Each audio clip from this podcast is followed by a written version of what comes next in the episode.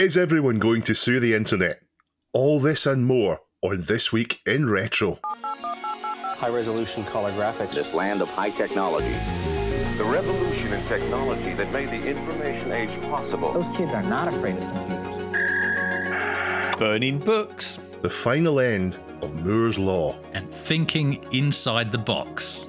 All this and more coming up on This Week in Retro. Up to date news for out of date tech. Hi, folks. Hello, Dave. Hey, You're Dave. back. Yes, I'm back. Did you miss me? We did, but we, you were still with us in our comments section. I noticed Yes. on last week's yes. show. I do like a little bit of a troll, as you might might be might be aware. Really? I did enjoy the show. It was weird listening to it. I, I, I normally listen to it having been on it. I mean, it's, and it's over a year now since the first time I've I think I, I've, I've I've listened to it without being on it. So um, it was a bit strange. I'm quite glad I, wa- it was it was the one I missed was the encyclopedias because when I was at school, CD-ROMs weren't there, so I had nothing really to contribute to that conversation. Mm-hmm. Did you have a set of Yeah. encyclopedias though? In the school, yes, where we looked up Okay. willies and so on. Yeah, Yeah, another famous Scotsman. Yeah. Yes. you did. Yeah. Yeah. Uh, for- For me, it wasn't in schools either, though. It was it was in the home much later. We didn't have CD-ROMs in our schools. We had BBC Micros, for goodness sake. So, yeah. I do remember there was a Star Wars one I had.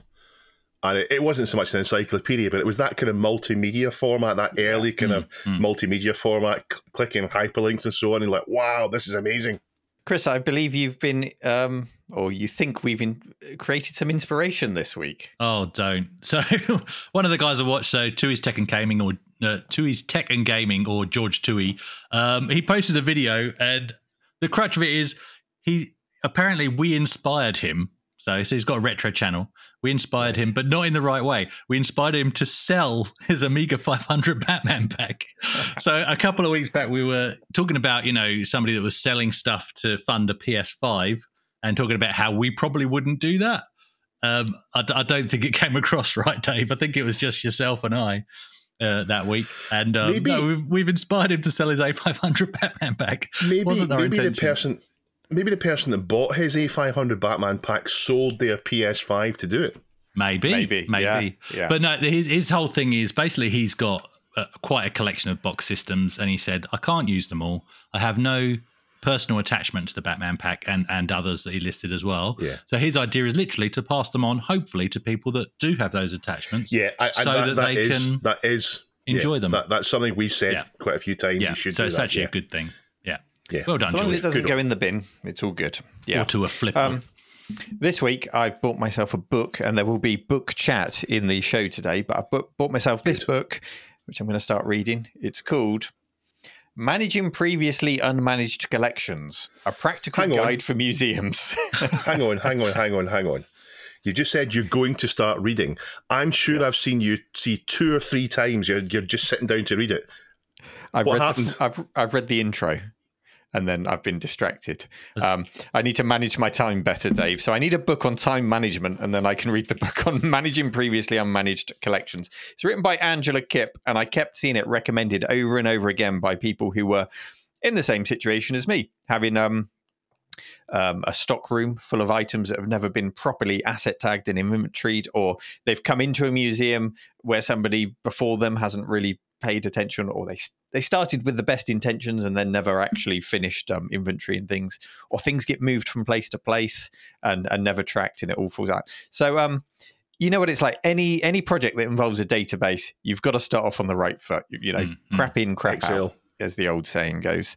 So, um, yeah, I'm going to read this. I'm working with my friend Gary to get a decent inventory system in, hopefully with a public front end. So once there's information in there, people can browse it and have a look at the collection. That'll be cool. But as a story that comes up on the show today, we need to be careful we don't put anything in there that will get us sued. But uh, we'll figure it all out. True. Is that book available in CD-ROM multimedia format? Just Not even maybe Dorling Kindersley should do that. Yes, yeah, Can I rent it from the library? Uh, yes. But I need to like lock it in a safe so I can't read it at the same time. Good idea. Dave, it's good to have you back in the housekeeping hot seat. Was it weird hearing us do your housekeeping? Um, it, it was good because I thought this shows that I'm irreplaceable because I thought you didn't do very well. Oh, nah, I'm Right, joking. here's the, I'm joking. Here's the music. Housekeeping time with Dave is here. Have no fear, he'll keep things clear. It's housekeeping time with Dave. So, for this week's housekeeping, I'd like to welcome Tim and Ryan as new patrons. Hello, Tim and Ryan. hey. Thank you very much. We are now over 40 patrons, so thank you very much to your support. If you would like to join them, go to www.patreon.com slash this week in retro. Now, um, I've been reading a few comments recently from people talking about this week in retro, our podcast or our show, if you're watching it or if you're watching your telly, being part of your Saturday routine. And that's amazing. It really is amazing when people say that. And other comments talking people going through a, a bad time or a difficult time, and this podcast helping them, which is just, it's incredible that the three of us just sit down and chat, and that makes a difference to people. So thank you very much. But what I would like you to do is go and leave us a review today and help get the word out. Tell other people you like the show, assuming you do like the show. If you don't like it, don't leave a review, but go out there and tell people, let people know on your podcast app of choice, and that will help other people find our podcast. The Internet Archive, our favourite place to hunt down old magazines, software, and websites, thanks to the Wayback Machine, which is hosted over there. Well, they're being sued, and I don't think that will come as a huge surprise to anyone who's used the site and thought to themselves, how do they get away with this? From complete ROM sets to blockbuster movies, it's all in there. And in actual fact, in preparing for today's show, I popped onto the website this morning. I clicked on the movie section. I clicked on something called Laserdisc Archive Collection. I clicked on ET Special Edition, and within just a few clicks, I was watching the entire, nearly two-hour-long ET movie. I mean, if I did that, if I if I uploaded that movie to YouTube, I'd get shut down. So, how does the Internet Archive get away with it? It's a question that comes up time and time again. We've probably raised it on the show before. Um, did you guys know we're even on there? If you look What? up this week in retro, there's a couple of episodes of us on there. Um, the user that's uploaded them is called This Week in Retro. It's not me. Is it you? It's not me. No, No. wonderful. Johnny? John. Well, no. One of them's the LGR episode, which is a fairly recent episode. So, who's Yeah. doing that? Don't know. You know, nobody asked us. Maybe we'll pr- be preserved for all time, along with things that are worth preserving. God help the future. Well, um, yeah. So to, to the question, how do they get away with that? We might be about to find out the answer, uh, at least for the book lending part of the website. So if you browse books, you'll find over 20 million out of copyright or freely available books um, there, which you can browse and download. And I think that's a tremendous service.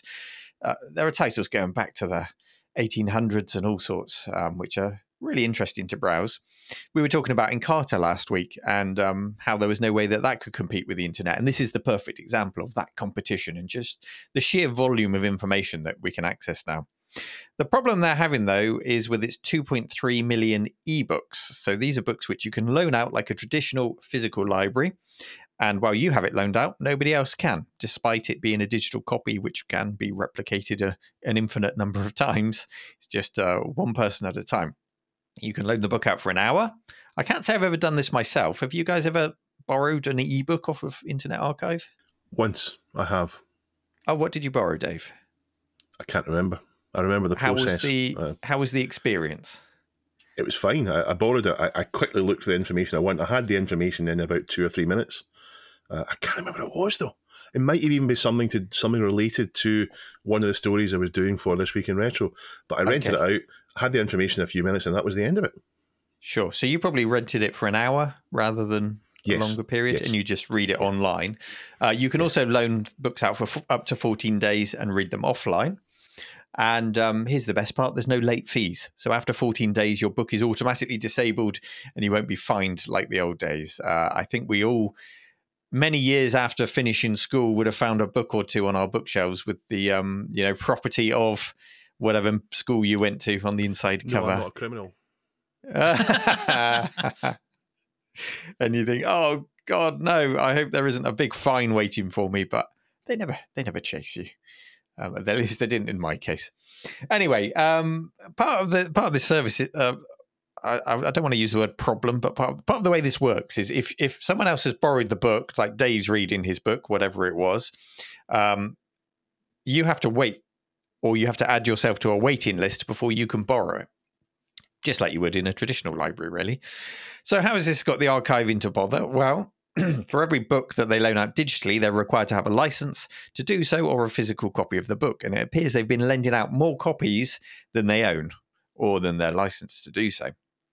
Now, the more I read about this, the more it feels like that traditional library model trying to be sledgehammered into a digital world. I don't quite know how this is all supposed to fit together. As a result, the Hachette Book Group, I think that's how you say it, HarperCollins, Penguin Random House, and John Wiley and Sons have clubbed together. So these are all publishers, and they've clubbed together to sue the Internet Archive for willful mass copyright infringement. As I said earlier, I can't say I'm surprised this is happening, but it also raises the question what are the implications that this might have for the rest of the website? Currently, Internet Archive is saying it won't have any implications. It's just this specific area that we're um, dealing with at the moment. They've put out web seminars and things like that talking about the problem. So they're being quite open. They're not trying to cover up the fact they're being sued. They're talking about it. Um, what are the implications? You know, the easy to access ROM archives, old computer magazines, or system manuals that we like to find. Are we going to find those attacked in future? Could it open the floodgates for a takedown of what I think is a brilliant resource, or will it be confined to the book lending? Dave, as our most experienced ebook lender or borrower on the Internet Archive, what are your thoughts? Um, I found that the personality of the people behind the Internet Archives is incredibly honest and straightforward. So if they're saying this won't affect the rest of the business, I would 100% believe them. They, they just they, they don't um, they don't seem to want to dress anything up with nonsense marketing and so on. They're a refreshing change from that. So yeah, I, I believe them. But I wonder if there's agendas behind all this. So we know the Internet Archive has a more progressive view of copyright than the big corporations do. Uh, the big corporations seem to want to own everything forever and monetize it forever. Uh, the Internet Archive, though, is for the benefit of humanity, and they aren't concerned about um, preserving copyright for, for legacy. They're, they're more concerned about uh, having the, the people, the information available for the people. So, as I understand, this all kicked off in lockdown when libraries were shut. The archive were doing the right thing, if you ask me, and I don't mean in a legal sense because I, I, of course, don't have a legal opinion here, um, but I mean in a moral sense um, all the books that could have been read by people unavailable because the libraries were shut. Um, so publishers no doubt made a fortune because this meant that people had no choice but to buy the book online to get delivered from Amazon or to buy it for their, their Kindle or whatever because they couldn't borrow it from a library. So they're making a fortune. Of course, the Internet Archive decides to, to as I understand, um, to go beyond the limits of what they're allowed to do to allow people to, to rent more books. So I think it was a, an act of goodwill and it should have been viewed as an act of goodwill by the publishers based on the circumstances.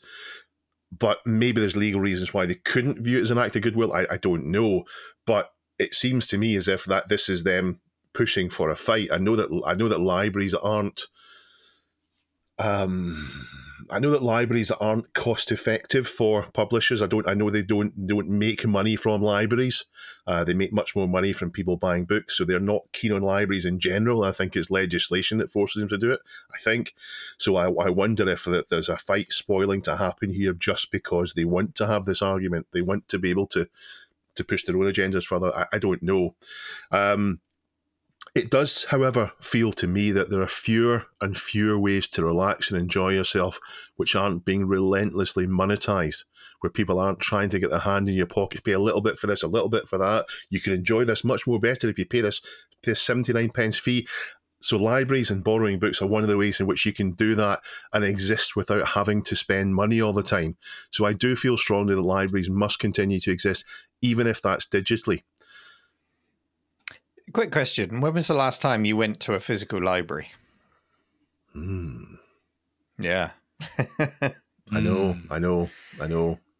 And i know they, you know, they spent years trying to not reinvent themselves, but offer value yeah. for money or value for money, extra services such as internet browsing and email in the early days of dial-up.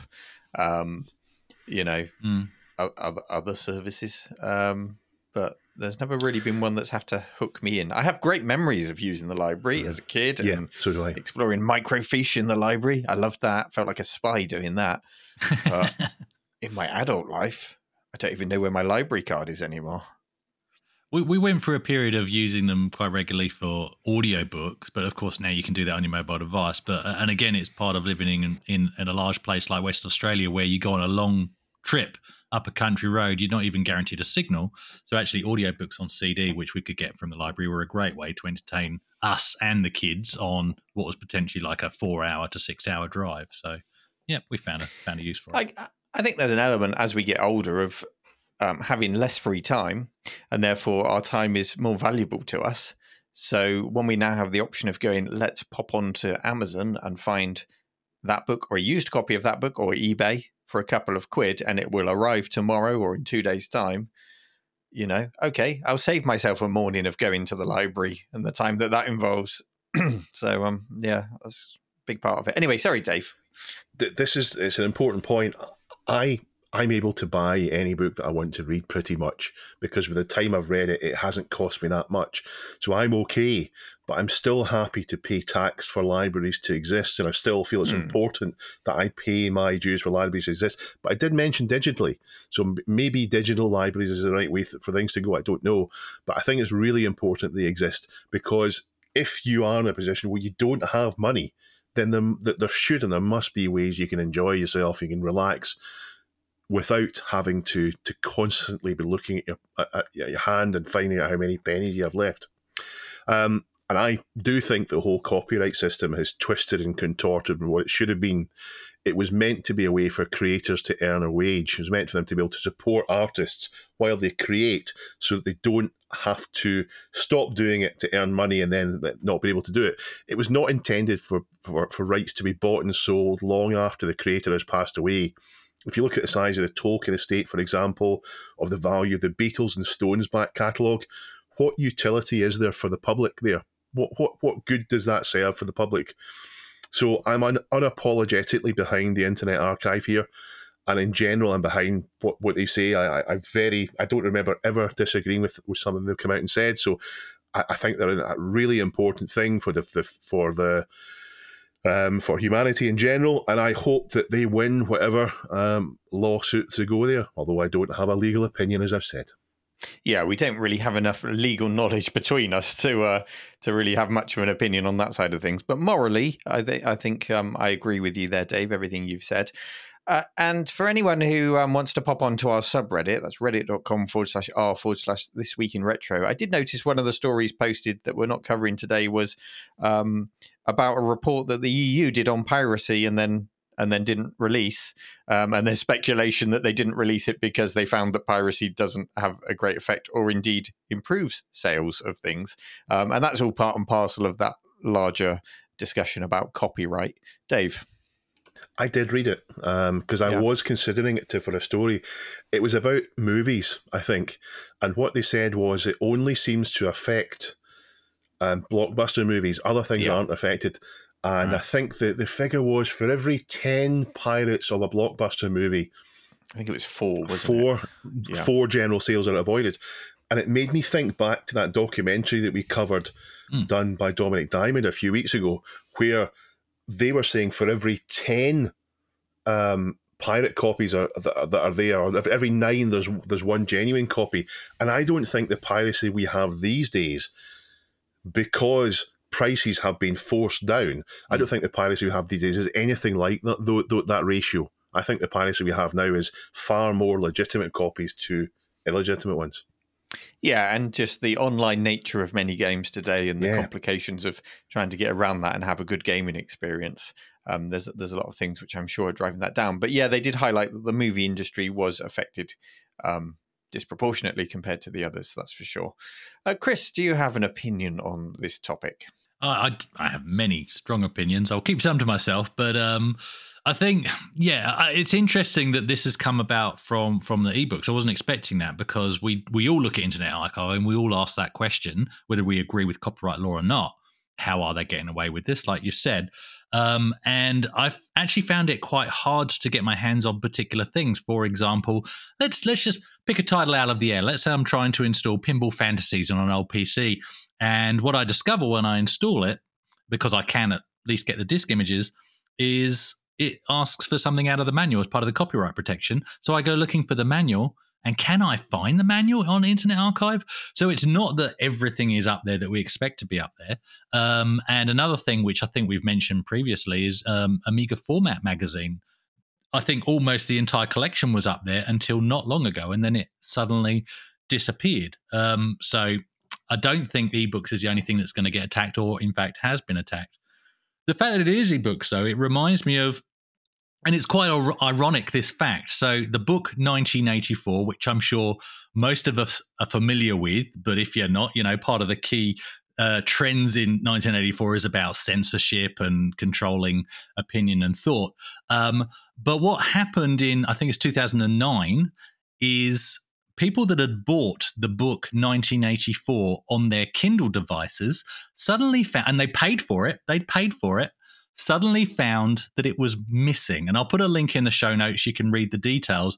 But what it was was that the the third party that had put it up for sale on the on the Amazon store for the Kindles didn't own the rights. So that's why Amazon, quite rightly, took it away from the store, but they also remotely took it off people's devices. So we're actually looking at quite a quite a scary future when we think, you know, this is the way literature is going to go. Dave?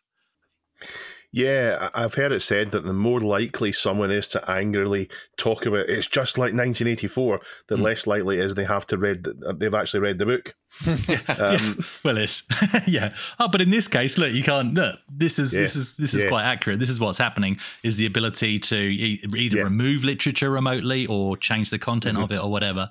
And funny enough, I was involved in some projects a while back, quite a, quite a few years ago now, about e- uh, producing ebooks um, for education. Won't go into it too much, um, but it was um, I was I I because of my technical background, I thought what they wanted was for me to look at the different ebook formats, Mobi, um, EPUB, and whatever the Apple one was at the time, um, and ways of converting content into those um, uh, formats and the and the pros and cons of each. That was part of the project, but what they were actually really interested in is the DRM. You know, if we produce this stuff, how do we control it? How do we maintain ownership of it? Um, because that's that's part of part of the thing. You know. Um, and it's the same discussion we have about you know modern games and gaming through steam and all the other stores you know if you buy a game do you actually own it can can you lend it to a friend can you can you sell it on in the future you know and unfortunately we know the the question to most the answer to most of those questions Yeah, I mean, I think we're all on the same page here, whether it's a digital page or a physical page. Well done. Um, thank you. the, the article closes with So you decide to purchase an ebook. Can you give it to your friend? Not likely. The license probably does not allow you to do that. Can you sell it? Not likely. When you pass on, will it pass on to your heirs? Almost certainly not. Can you give it to a library? No, you can't do that. There are all these things that you used to be able to do with a print book that you cannot do with digital books. I mean, something I see a lot in my area is the repurposing of phone booths, um, phone boxes. Sorry, I went all American there. Phone booths, phone boxes, which they've turned into mini libraries where you can just do book exchanges. Um, oh yeah, put yeah. a new book in, take another book away, and I love seeing that. Um, it carry it continues. Part of the role of big libraries is to preserve the cultural heritage of the country, but you can't preserve a book if it only has a two-year license. So I think a new mindset is surely needed for digital ar- archives in general, not just ebooks, but archives um, of all kinds of things. How this case will pan out, I don't know, but it will raise a lot more questions than answers, I think, in the short term. And a solution does need to be found to the question of digital preservation, archiving of items, and um, some so, some of these items will be out of print. Uh, sorry, out, out out of publication. So games, for example, but still covered by copyright law. I mean, how, how do we preserve those? I, I don't have the answer. I hope we'll we'll find it soon. Who controls the past controls the future. Who controls the present controls the past. I'd be surprised if very many of you needed this explanation, but for the few of you that do, perhaps the younger if you've not heard this being said so much, um, Moore's Law, named after Gordon Moore, is the observation that the number of transistors in microprocessors doubles every two years. Gordon Moore founded Fairchild Semiconductor and Intel, and he also has a second law that the cost of a semiconductor fabrication plant doubles every four years. So that's obviously closely related to the first. Gordon Moore passed away at the age of 94 on the 24th of March this year. Born in California, he went to Caltech in 1950, and he was one of the traitorous eight who left Shockley Semiconductor Library in 1957 to found Fairchild Semiconductor. Uh, You're still stuck in the last story. You said uh, semiconductor library, semiconductor. It was it was Oh. semiconductor laboratory, wasn't it? Yes, laboratory. If I don't correct you, the, the comment section will. I know, I know. No, thank you. No, it's, it's thank you. Yeah. So he, he founded Semiconductor Laboratory in 1957 to found Fairchild Semiconductor. One of them, um, Robert Noyce, along with Gordon Moore, founded NM Electronics and within a month changed it to Intel. And he eventually stood down as CEO in 1987. So long, Gordon Moore, and thanks for all the chips. Going back to Moore's Law, I've read many times in the past that it's about to end or has just ended or we're, we're outside of it. And I'm pretty sure I've, I've, I've even heard people say that it did end some time ago. Now, I don't want to open myself too much to corrections and so on, and I'm sure we're going to get them anyway. But as far as I can see, based on what I read online, it's still believed to be currently valid and being followed, despite being coined way back in 1965. Yeah, there's been a, a, lot of misinterpretation of it over the years. I I remember in the 90s in particular, a lot of people uh, conflated it with the doubling of clock speeds of processors rather than the number of transistors. And they're like, oh, that's Moore's Law in action. To a degree, it was because it needed those extra transistors to achieve those speeds. But as we moved into a period where people are not so worried about clock speeds, there's not that Intel versus AMD uh, versus ARM versus whoever else to get the highest clock speed number. It's more about the number of cores and the efficiency of multitasking and all of that. That's fallen by the wayside a little bit, but um, there was a period when everyone, not everyone, a lot of people would say that Moore's law was about clock speed doubling. It wasn't. Yeah, it was, a, it was definitely a misconception there about general speed of your computer and all the rest of it. No, it was just just about the number of uh, transistors inside it. Uh, Jensen Huang from Nvidia last September said it's finished, and Intel CEO Pat Gelsinger said at the same time it's not finished. And we won't know uh, at the moment. It, it's still deemed to be valid, but we won't know. Um, so all I can see is a continual pattern of people saying it's over, and then events proving them wrong. One thing I do think is definitely true is that the advan- the advancements that we get to enjoy in gaming have slowed down dramatically. If you look at the past 10 to 15 years compared to the period that went before, things are not moving at the same rate. We're not getting the same level of advancement. Um, if you look at a period of two to three years compared to two to three years now, two to three years now is how long something takes to come out and get patched to work properly. Um, if you think back to the, the late 70s with Apple IIs and then heating up with the super low cost Spectrum and then the 16 bit Macs STs, Amiga, then the PC catching on, and then seemingly speeding up even more in the early 90s, all the way through to the late double O's when I think things did really start to slow down, at least for what we get to see in front of us. The difference in PC gaming, for example, from the early 90s with EGA games to using a voodoo with the late 1990s is it's just nothing short of amazing. But talking about one, th- talking about laws that I like, one of the laws I like is Brandolini's law, and it's from Italian programmer Alberto Brandolini, and it's the idea that it takes much more effort to debunk bullshit than it does to tell it. Mr. Neil Thomas, what is Thomas's law? Yeah, um, I, I'd like our listeners to get thinking about this because our question of the week um, is about your own laws. We'll come on to that later. So, my own law, I think, would be um, about the cost of a retro game. So, Thomas's law is that the cost of a retro game you're fond of from your childhood rises exponentially according to the number of pirated copies you made for your friends. the more you pirated it, the more people enjoyed it, therefore, the more demand there is for it in the modern day. But the fewer physical copies were needed to satisfy that demand back in the day. And now you have to pay the price. That's true. Yep. Another one of my favorites is Einstein's razor, and it says the supreme goal of all theory is to make the irreducible basic elements as simple and as few as possible without having to surrender the adequate representation of a single datum of experience.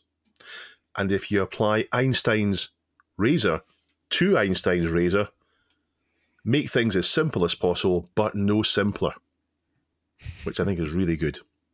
Mr. Chris Winter, what is Winter's Law? I did have one written down here actually, but I'm, I'm going to change it to try and keep it retro computing because I like where Neil's gone. and my thoughts is, um, oh, how do I word this? Basically, the price the price of all games are, are going up unless they're the ones you've already purchased. that's that's the way I see it. so yeah, yeah, that's where I go with that. And my favourite, my final favourite law uh, is from Cole. Now, can either of you tell me what that law is? No, um, I saw in the notes It's that you- shredded cabbage with shredded uh, carrot and mayonnaise. coleslaw. Oh, Oh, dear. for goodness sake! Oh no. For goodness sake! Boom. How'd you kick someone out of this podcast? How'd you, I where's the button? You can mute him. You can mute him. Sam and Max, come on. Um, so, Sam and Max with a, with a side of Cole's Law would be quite nice. so is is Moore's Law over? Uh, we don't know, but its creator has sadly passed away, leaving us with an incredible legacy. So thank you for Kefka Floyd for letting us know. Maybe have a look at Wikipedia and dive into the history of Moore, his laws, and Intel. We are sponsored this week by Pixel Addict monthly magazine that comes out every six weeks. um, it is Britain's best selling digital culture magazine. Um, Is it? Where have you read you'll that? like it at, at the very top of the magazine oh, really? on the front cover.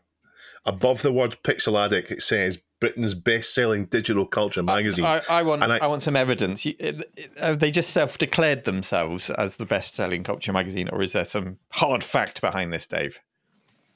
well, it it says the on my favourite magazine. Is it the only one? I don't know. Um, it says it at the top of the magazine, so Yeah. it must be true. It's in print. You, you, yeah, there you go. Britain's Yeah. best selling digital culture magazine. I don't know if it's the best selling one in Australia. I don't know. I need Chris some bought evidence. two, so maybe that no, makes I it. think in Australia it's the best British digital culture magazine. Yeah. Yeah. Yeah. fair dinkum. True blue. I've been reading about this this month. This this week, I've been reading about um, Angelina Jolie. What's the film called? Tomb Raider. That's it. Tomb Raider. Where did it go? Why did that get into, leave my head?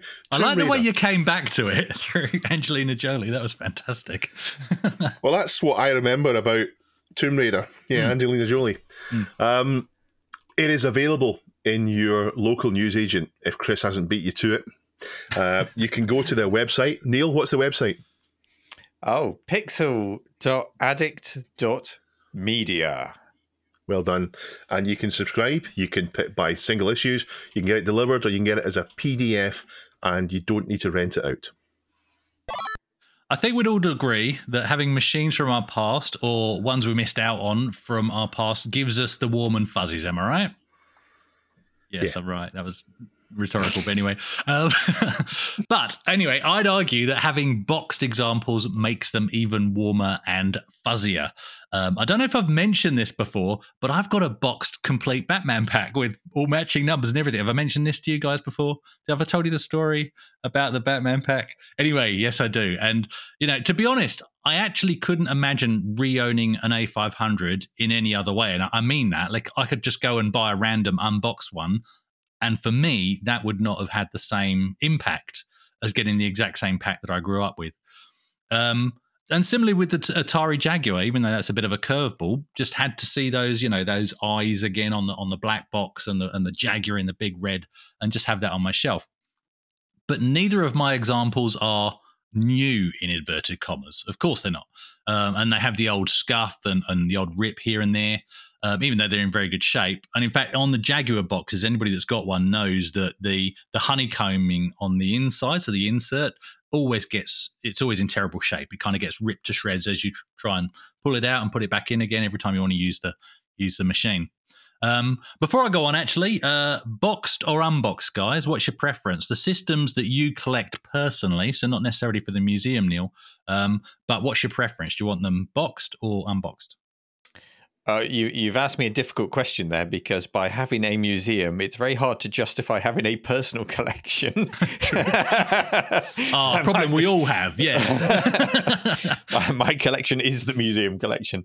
Um, so yeah, in my circumstances, I like box because I know how how many feelings can be evoked by looking at the box, and whether your Amiga 500 was working or not, you would still love the fact that you've got the Batman pack box. You'd still love to just walk up to it and look at it from time to time.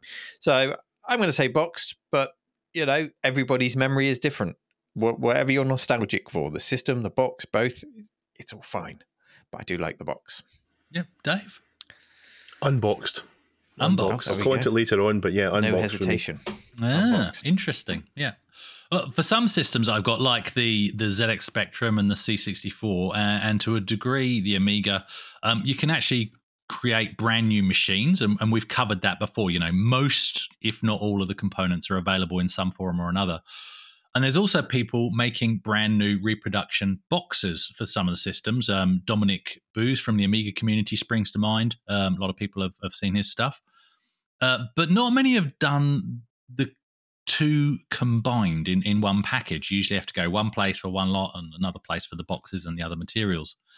Well, Charles from Lost Retro Tapes has now. He's done the combination. He's created a brand new ZX Spectrum 48K out of brand new components, right down to the board from PCBWay. Um, not sponsored, by the way, unlike everybody else. Um, contact us. Uh, and, I think the ZX Spectrum has been pretty well documented in terms of the availability of brand new parts, and and pretty much ninety nine percent of the build. Um, which is fantastic now. You know, you can you can get all those parts. I think it's just according to what I've read, it's the LM1889N chip that's apparently um, you, you can't get. So you have to have an original. Um, but other than that, pretty much everything is available, either new or there's a modern replacement for it. But Charles has gone further. Okay, so he's built the brand new ZX Spectrum 48K out of all, all new components, 99%. He's reconstructed the Horizon tape that came with most 48K Spectrums. So when I say reconstructed, he's actually got the original data in WAV form and he's recorded that onto a brand new audio cassette because you can still get that medium. And he's put a brand new label around it in a brand new case. He's done the manuals. So both the system and the basic manuals have both been professionally reprinted. We're not talking, you know, your local office shop down the road where you take a PDF down and they do it for, you know, a couple of quid. We're talking a proper professional print, fully, uh, I think it's called normal binding. So not the ring bound. Uh, and the, the manuals were available in both originally, but it's the, the normal binding, the, the, the really nice flash binding. He's done a brand new outer box and even the internal polys have been done as well. And to see those, uh, we'll come to where you can find all this information in a bit. But actually, the, the photos of the polys are in the Reddit post um, that he posted, not in our group, in another group, um, where he basically revealed this this this project that he's been working on and the fact that it's completed. So that's where you can see the photos of the polys. And even some stickers. I don't remember what stickers came with the the Spectrum 48K, um, but he's got some stickers. One that says 48K RAM, um, and another one that says one year warranties, and they're all in there in the top of the box. And he's paired it with a boxed Bush cassette recorder just to top it all off. It literally, when you look at the photos and you scroll through, it looks like Christmas 1982 all over again, um, which was the intent. Now, the whole thing costs, so including all the printing and everything, costs just over £400, which seems like a lot, but actually adjusted for inflation, or at least according to the calculator that I used, it's it's actually about right. In fact, it's it's over hundred pounds cheaper. So I put in 175, which was the original price of a 48k Spectrum back in 1982, um, according to the facts that I found. Uh, and the cost in February 2023 would be 577 pounds 68. So, what do you guys think, Neil? Um, well, of course, I love this, Chris. I mean, it was only a few weeks back I was telling you about a PlayStation 5 box I saw that someone had put out with the rubbish, and I had to stop and put it in my car because I thought there's a great example of a, a console box that's going to need to be in a museum at some point. People will be nostalgic for that at some point. And here we are with someone going to all of this effort to recreate the box for their ZX Spectrum and, and all the units. So I, I'm fully on board with this.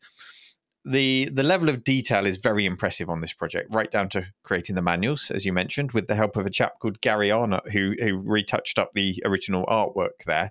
Um, if, if you don't follow Gary Arnott on on Twitter, go and do do that. We'll, we'll put it in the show notes. Gary A R N O T T.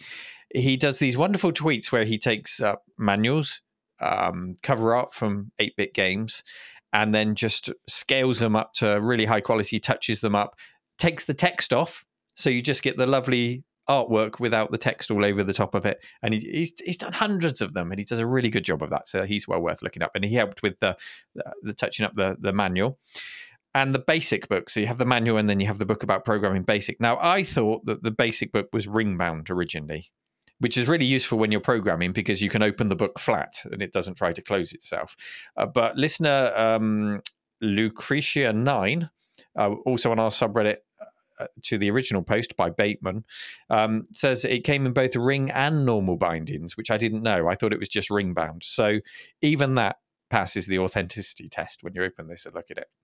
Um, I'm glad you talked about the polys because my first question when I looked at them was, well, surely he's just repurposed original polys. You, you can't get that kind of level of detail and quality to the finish, but clearly he has and it does it, it's not like he's just gone down to the fishmongers and got a bit of polystyrene and cut the shape out with a knife this is all done professionally this is amazing I'd love to just get the polys. Dave, you're you're snickering there. What are you snickering about? It's just the idea of going down to the fish market and getting some getting some a box fish for your ZX smelling Spectrum. poly, polystyrene, carve it out and saying, "Look, there you go, perfect."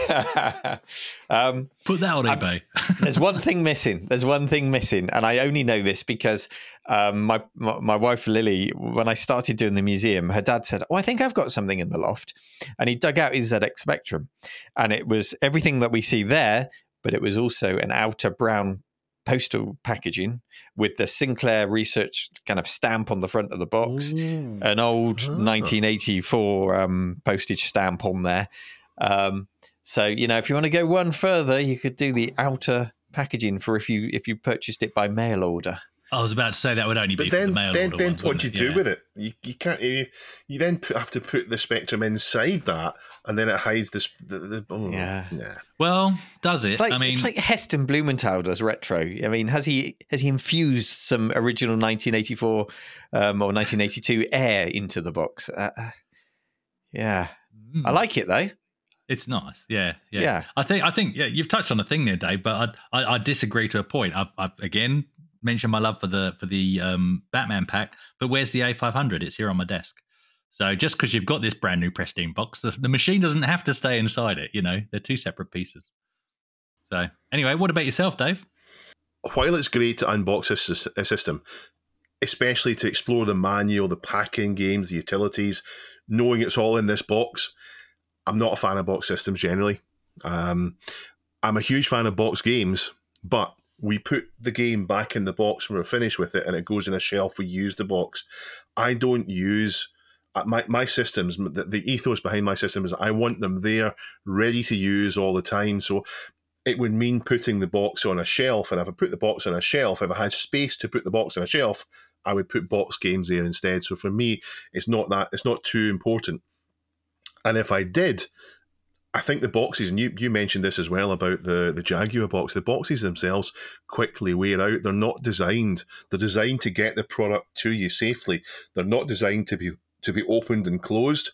And I know if we'll all have had that experience where you need to send something back to Amazon, it just doesn't fit back in the box. It doesn't fit back the way the box it was it was packed. So so that's so for me the boxes aren't that useful. Um, but I know that some people don't have box games, or they don't have very many, and they or they don't want to spend. I mean, having a shelf full of box games can be quite expensive. So having a single box of your your favorite system there, uh, if you don't have the box games, that that that's fine. And I, I don't want to tell anyone they can't, but for me, I'm not that keen on it. But I really enjoyed reading this. Uh, one of the things I said was my New Year's resolution was I was going to uh, try and get myself set, set up with a system where I can sit and read blogs.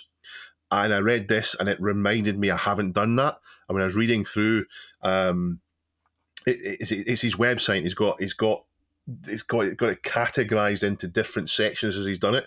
I spoke to him last night. The one section that isn't there yet is the is the is the set the section on the box, which I presume will also have the polys in it.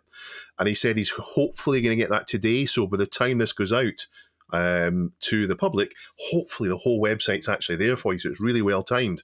But I, I, reading that, it did remind me that I did tell myself this year I wanted to do uh, some blog reading and to get myself a system set up, and I haven't. So I'll need to get back to that. But I really like what he did with the Horizons tape. So the Horizons tape is a, is a cassette that came with the ZX Spectrum, the pack-in tape, if you like. And he's made it. It's, it's so good. I can't put into words how much I love the idea of recreating things like that. Um, I've done it once. Uh, this this is um, this is the the Quest for Glory anthology.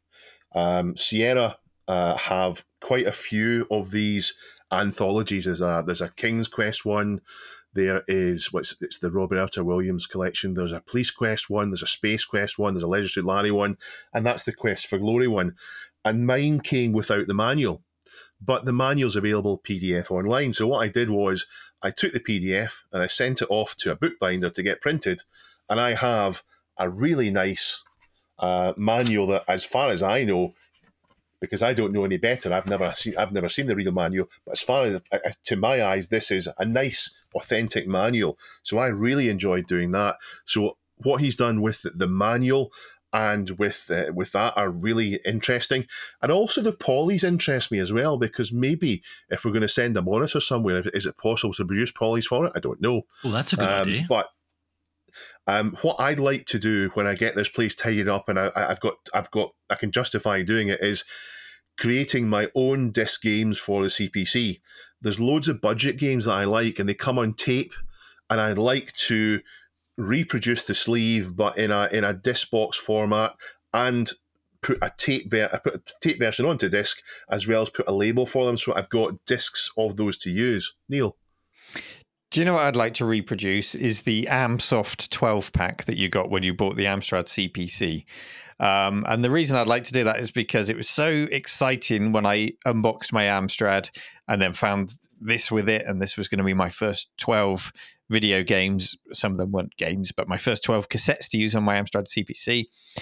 I've actually got all of those individual tapes, so I can make up the collection, but I don't have the outer packaging, and I'd love to make the packaging to complete that. Because if I look on eBay right now, there's a set for sale. I'm not saying this it's worth this, but it's a buy it now price of three hundred and ten pounds for games like Roland in the Caves and Oh Mummy and Roland on the Ropes.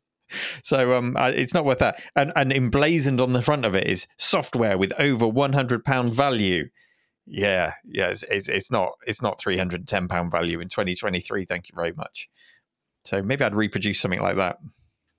I, my, my, issue with that is it's a bit like the the Atari ST Power Pack in that it's just a carrier to get it into your house, mm. and once it's mm. in your mm-hmm. house, it's opened, and it's not very useful.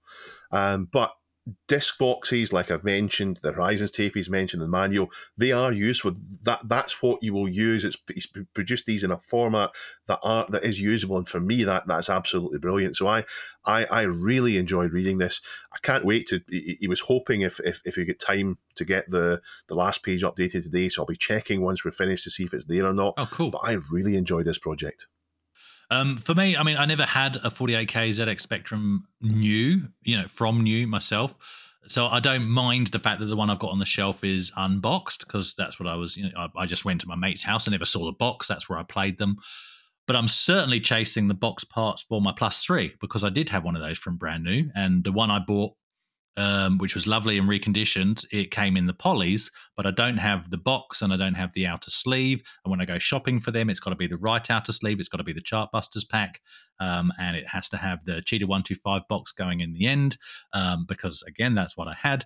So you know, I'm going to be chasing all those bits, but sometimes chasing just the cardboard can actually be quite reasonable with the Spectrum stuff. Um, and I'm actually very tempted, even though I never owned one myself, but one of my mates did. I'm very tempted to pick up one of these new old stock Spectrum Plus 2s, the James Bond packs that occasionally pop up, because there was just a mob load of them that didn't sell because it was towards the end of the Spectrum's life. So you see those pop up quite at quite reasonable prices as well. Not hard to get hold of, so that'd be great to get my hands on.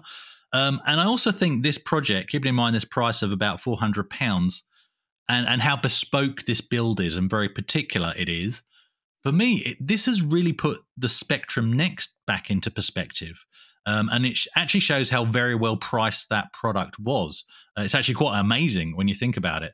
Um, and and you know, at the time, it seemed quite expensive for some, myself included. But looking at this, actually, it was it was fantastically priced, and I should have got my hands on one.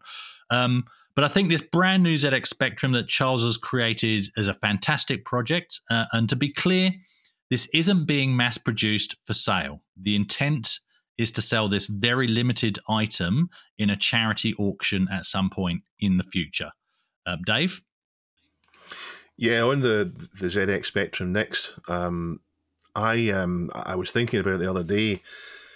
I backed issue two, so I'm, I'm waiting on issue two. They've the the the chip shortages have delayed it a bit, and they've they've worked so hard to try and deliver what they've what, what they promised, and they're they're going to do it. But it looks of things uh, later on this year, so full credit to them for the, the effort they put into that.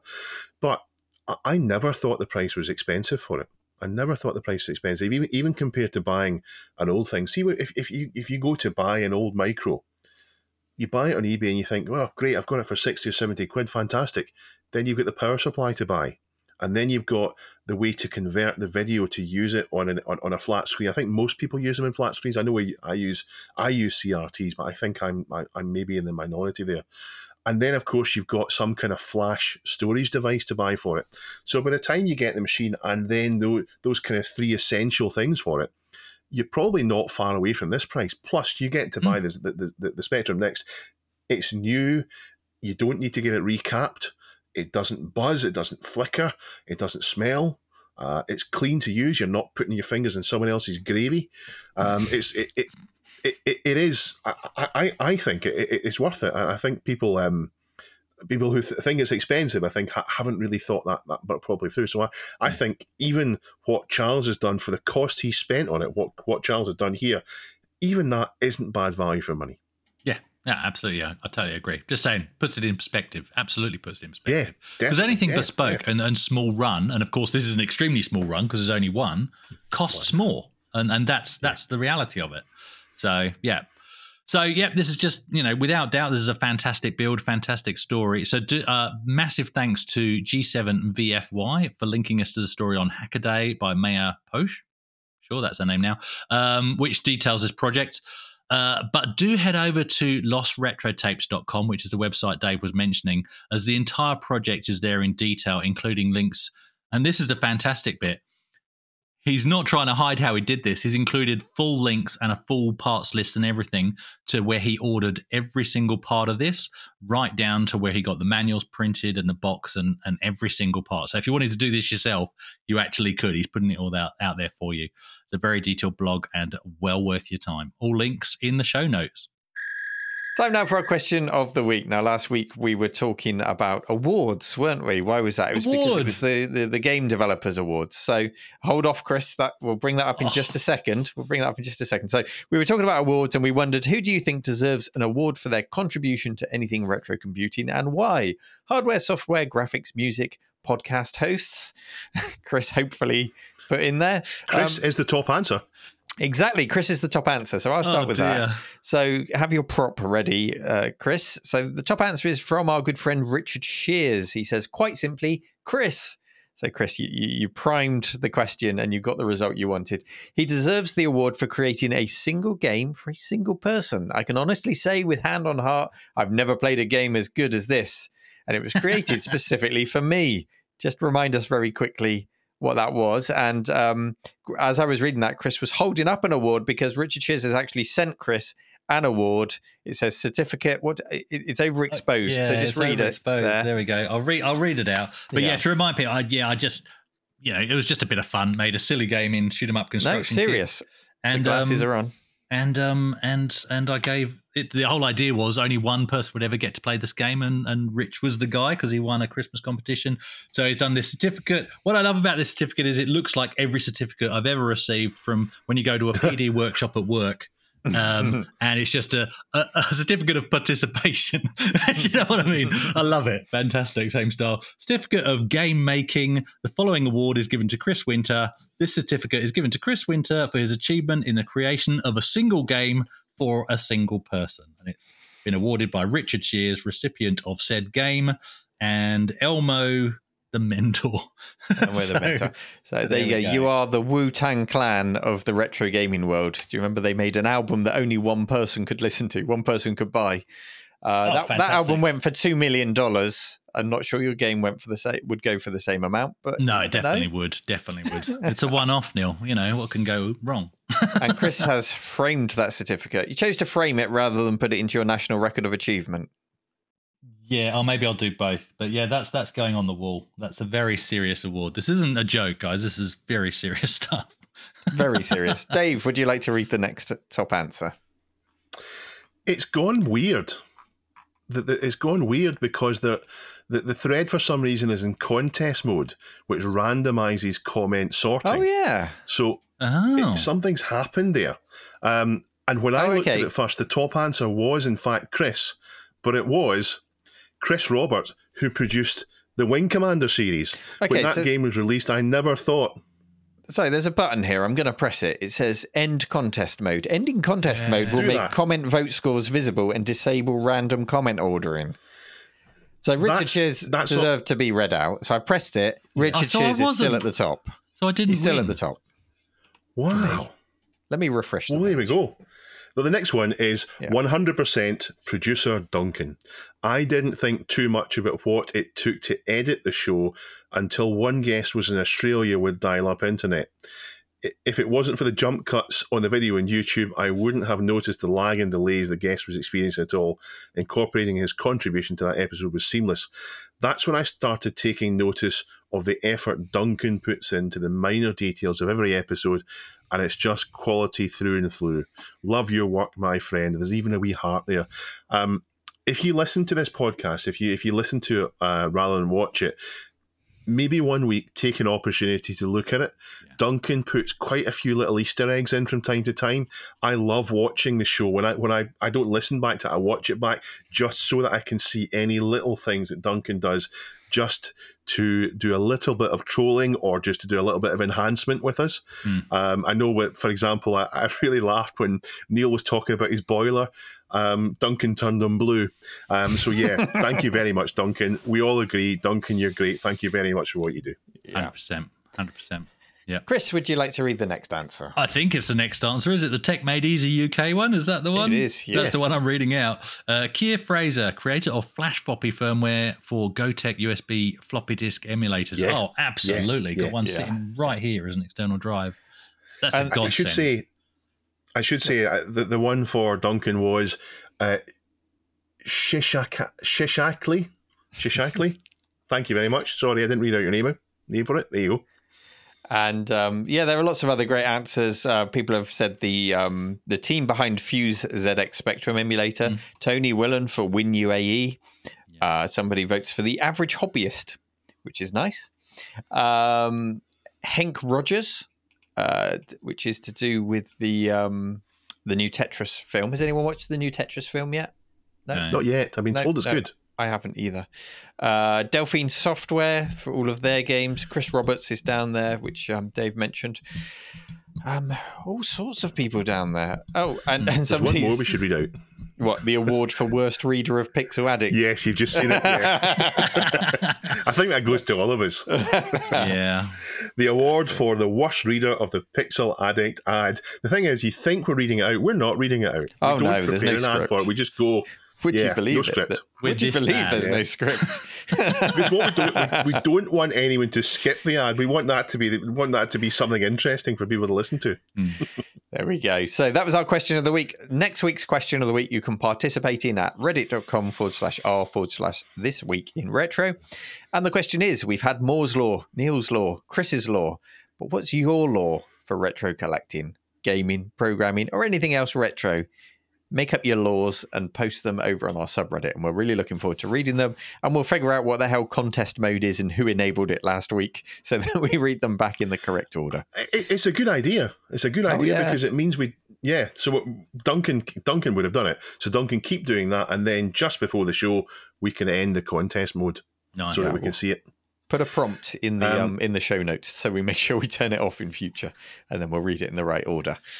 As always, thank you so much for taking the time to listen. All of the links to everything we've discussed uh, are in the show notes. Please do take a while, uh, a a moment on YouTube to subscribe, to thumbs up, maybe hit the bell if you want to know when we're released on YouTube. Smash the bell, don't review. hit it. Smash, it, the bell. destroy it. Smash the bell. Um, and uh, that that's Mua's law, isn't it? Make the bell ring, and then um, Mm. and then uh, oh god, I've, I've completely lost my trail of thought. We'll see you next week. Okay, bye. Bye. In the next, I, I did want to say that over the next five weeks, we have four guests to look forward to. So next week, you'll see a guest on with us. Bye bye, folks. bye bye. Bye.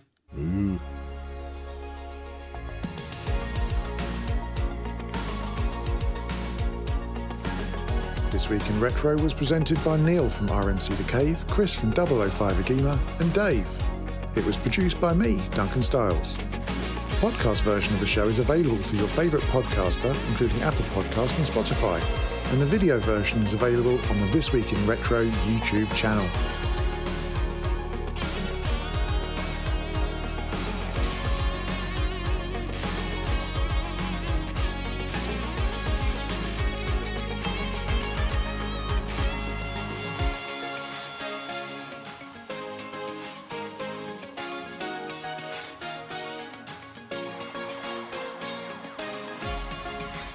Join our community subreddit at r slash this week in retro to suggest and vote on the stories we cover on the show. If you watch This Week in Retro on YouTube, please give us a like and subscribe to help us reach new viewers. If you enjoy our show and would like to support it, then please check out the link to our Patreon page in the show notes or description. Thank you for listening, and we'll see you next time for more up to date news for out of date tech.